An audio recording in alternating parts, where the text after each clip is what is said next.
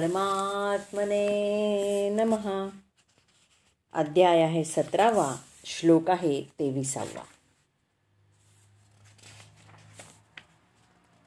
ओम तत् सत् इति निर्देशाः ब्रह्मणाः त्रिविधः स्मृतः. ब्राह्मणाः तेन वेदाः च यज्ञाः च विहिता पुरा. सृष्टीच्या आरंभापासूनच ओम तत्सत हे तीन शब्द परमसत्याचा निर्देश करण्यासाठी योजिले जातात. वेदोक्त मंत्राचं उच्चारण करताना आणि परब्रह्माच्या संतुष्टी प्रित्यर्थ यज्ञ करताना ब्राह्मण या निर्देशाचा उपयोग करीत असत. तर तप यज्ञ दान आणि आहार यांचं सात्विक राजसिक आणि तामसिक असे तीन प्रकारे वर्गीकरण करण्यात येतं.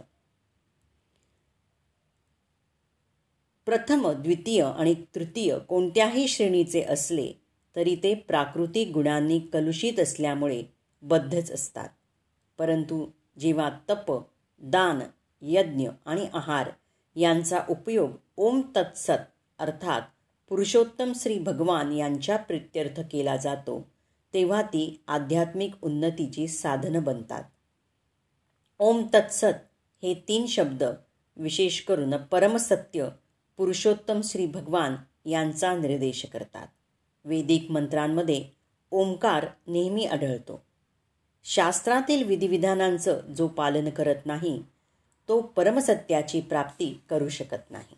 अशा व्यक्तीला जीवनाच्या अंतिम उद्देशाची प्राप्ती न होता तात्पुरतं फळ मिळतं. निष्कर्ष असा की दान यज्ञ आणि तप इत्यादींचं आचरण हे सात्विक असलं पाहिजे. याचं आचरण रजोगुणी किंवा तमोगुणी असेल तर ते निश्चितच निकृष्ट असतं. ओम तत्सत या तीन शब्दांचा उच्चार भगवतनाच्या पवित्र नामाबरोबर केला जातो. उदाहरणार्थ ओम तद विष्णो हो वैदिक मंत्रांच्या आणि भगवंतांच्या पवित्र नामापूर्वी ओंकार उच्चारला जातो. हा वेदांचा निर्देशक आहे. उपरोक्त तीन शब्द वैदिक मंत्रातून घेतले आहेत. ओम इत्येत ब्रह्मणो नेदिष्ठम नाम. ऋग्वेद हे प्रथम लक्षाचं सूचक आहे. तत् तत्त्वमसी छांदोग्य उपनिषद सहा पॉईंट आठ पॉईंट सात हे दुसऱ्या लक्षाचं सूचक आहे. सद एव सौम्य. छांदोग्य उपनिषद सहा पॉईंट एक वास हे तिसऱ्या लक्षाचं सूचक आहे. या सर्वांच्या समूहानं ओम तत् सत असं बनतं. पूर्वी सृष्टीतील आदिजीव ब्रह्मदेव यांनी यज्ञ केला तेव्हा त्यांनी भगवंतांना या तीन शब्दांद्वारे संबोधलं. म्हणून गुरुशिष्य परंपरेद्वारे याच तत्वाचं पालन करण्यात येतं. या वास्तव हा मंत्र अत्यंत महत्त्वपूर्ण आहे. भगवद्गीता सांगते की कोणतेही कर्म ओम तत्सत म्हणून भगवंतांप्रित्यर्थ केलं पाहिजे. मनुष्य जेव्हा या तीन शब्दांच्या उच्चारणासहित तप दान आणि यज्ञ करतो तेव्हा त्याचं कर्म कृष्ण भावना भावित होतं.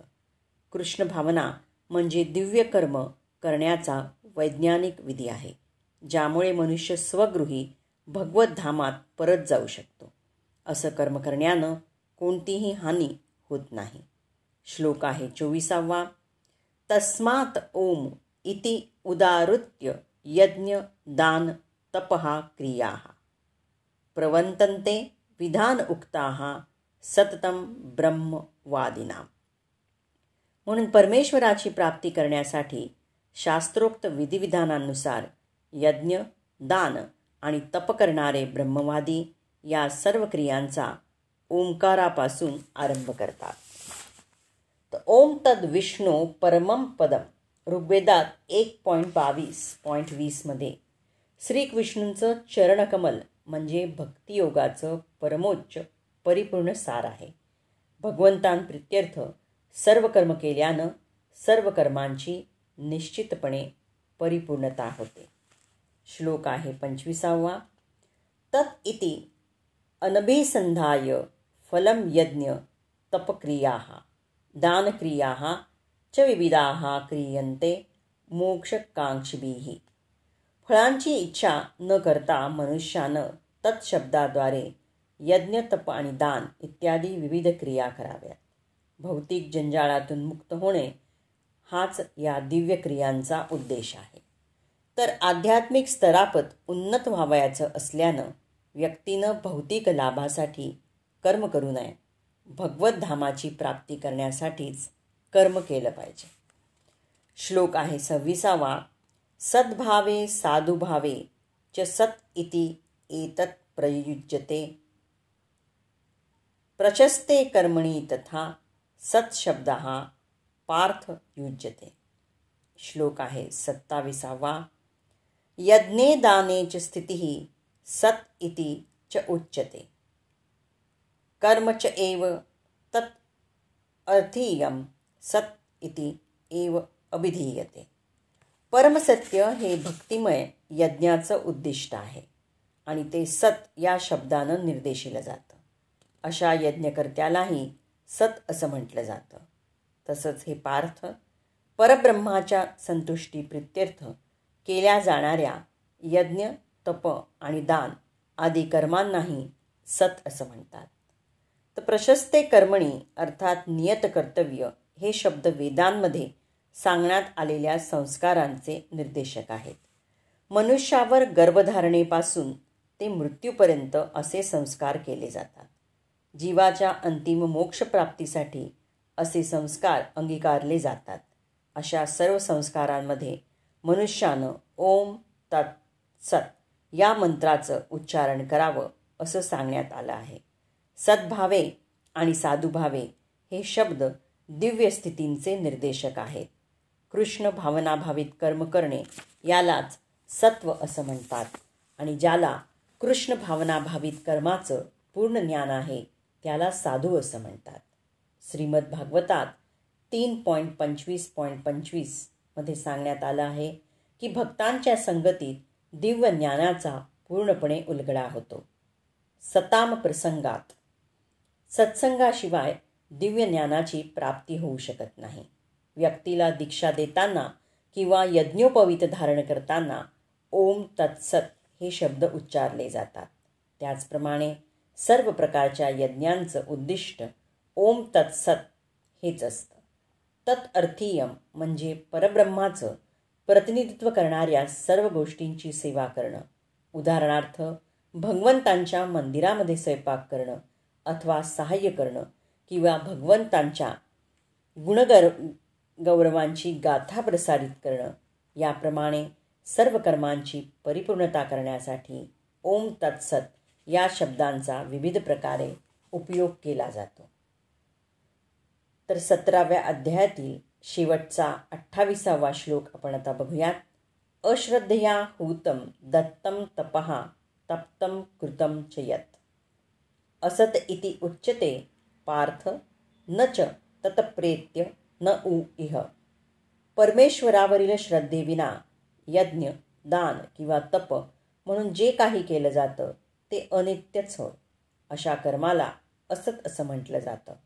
आणि ते या जन्मी तसंच पुढील जन्मीसुद्धा व्यर्थच ठरतं. तर दिव्य उद्दिष्टा वाचून जे काही केलं जातं मग ते यज्ञ दान अथवा तप असो ते सर्व काही व्यर्थच असतं. म्हणून या श्लोकात म्हटलं आहे की अशी असत कर्म निंद्य आहे कृष्ण भावना भावित होऊन सर्व कर्म परब्रह्मा प्रित्यर्थ केली पाहिजे. अशा श्रद्धेविना आणि योग्य मार्गदर्शना वाचून कोणतीही फलप्राप्ती होऊ शकत नाही. सर्व वेदांमध्ये भगवंतांवरील श्रद्धेचं प्रतिमादन करण्यात आलं आहे. सर्व वैदिक उपदेशांचं अंतिम लक्षण म्हणजे श्रीकृष्णांना जाणणं हेच आहे. आणि या तत्वाचं पालन केल्या वाचून कुणालाही यशप्राप्ती होऊ शकत नाही. म्हणून प्रमाणित आध्यात्मिक गुरूच्या मार्गदर्शनाखाली प्रारंभापासूनच कृष्ण भावनाभावित होऊन कर्म करणं हा सर्वोत्तम मार्ग आहे. अशा पद्धतीनं सर्व काही यशस्वी होतं.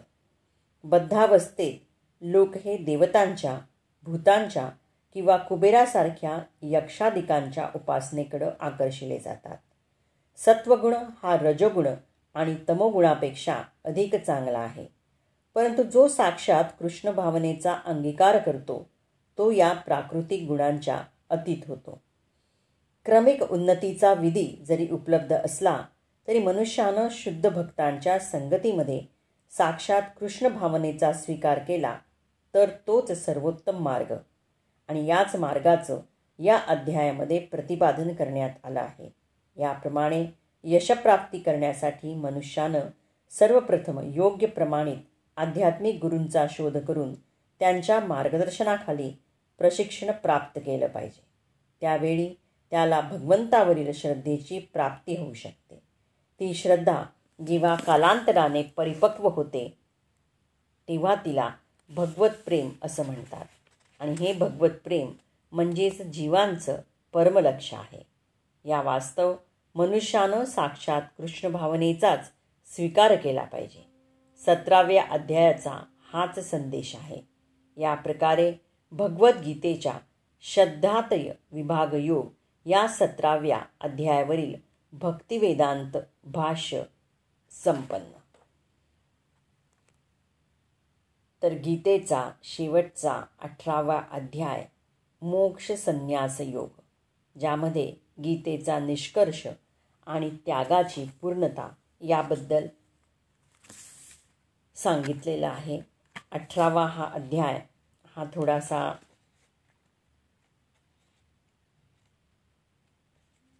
मोठा आणि गीतेचं सार असलेलं आहे. एकूण श्लोक अठ्ठ्याहत्तर आहे. तर आपण आता उद्यापासून अठराव्या अध्यायास सुरुवात करू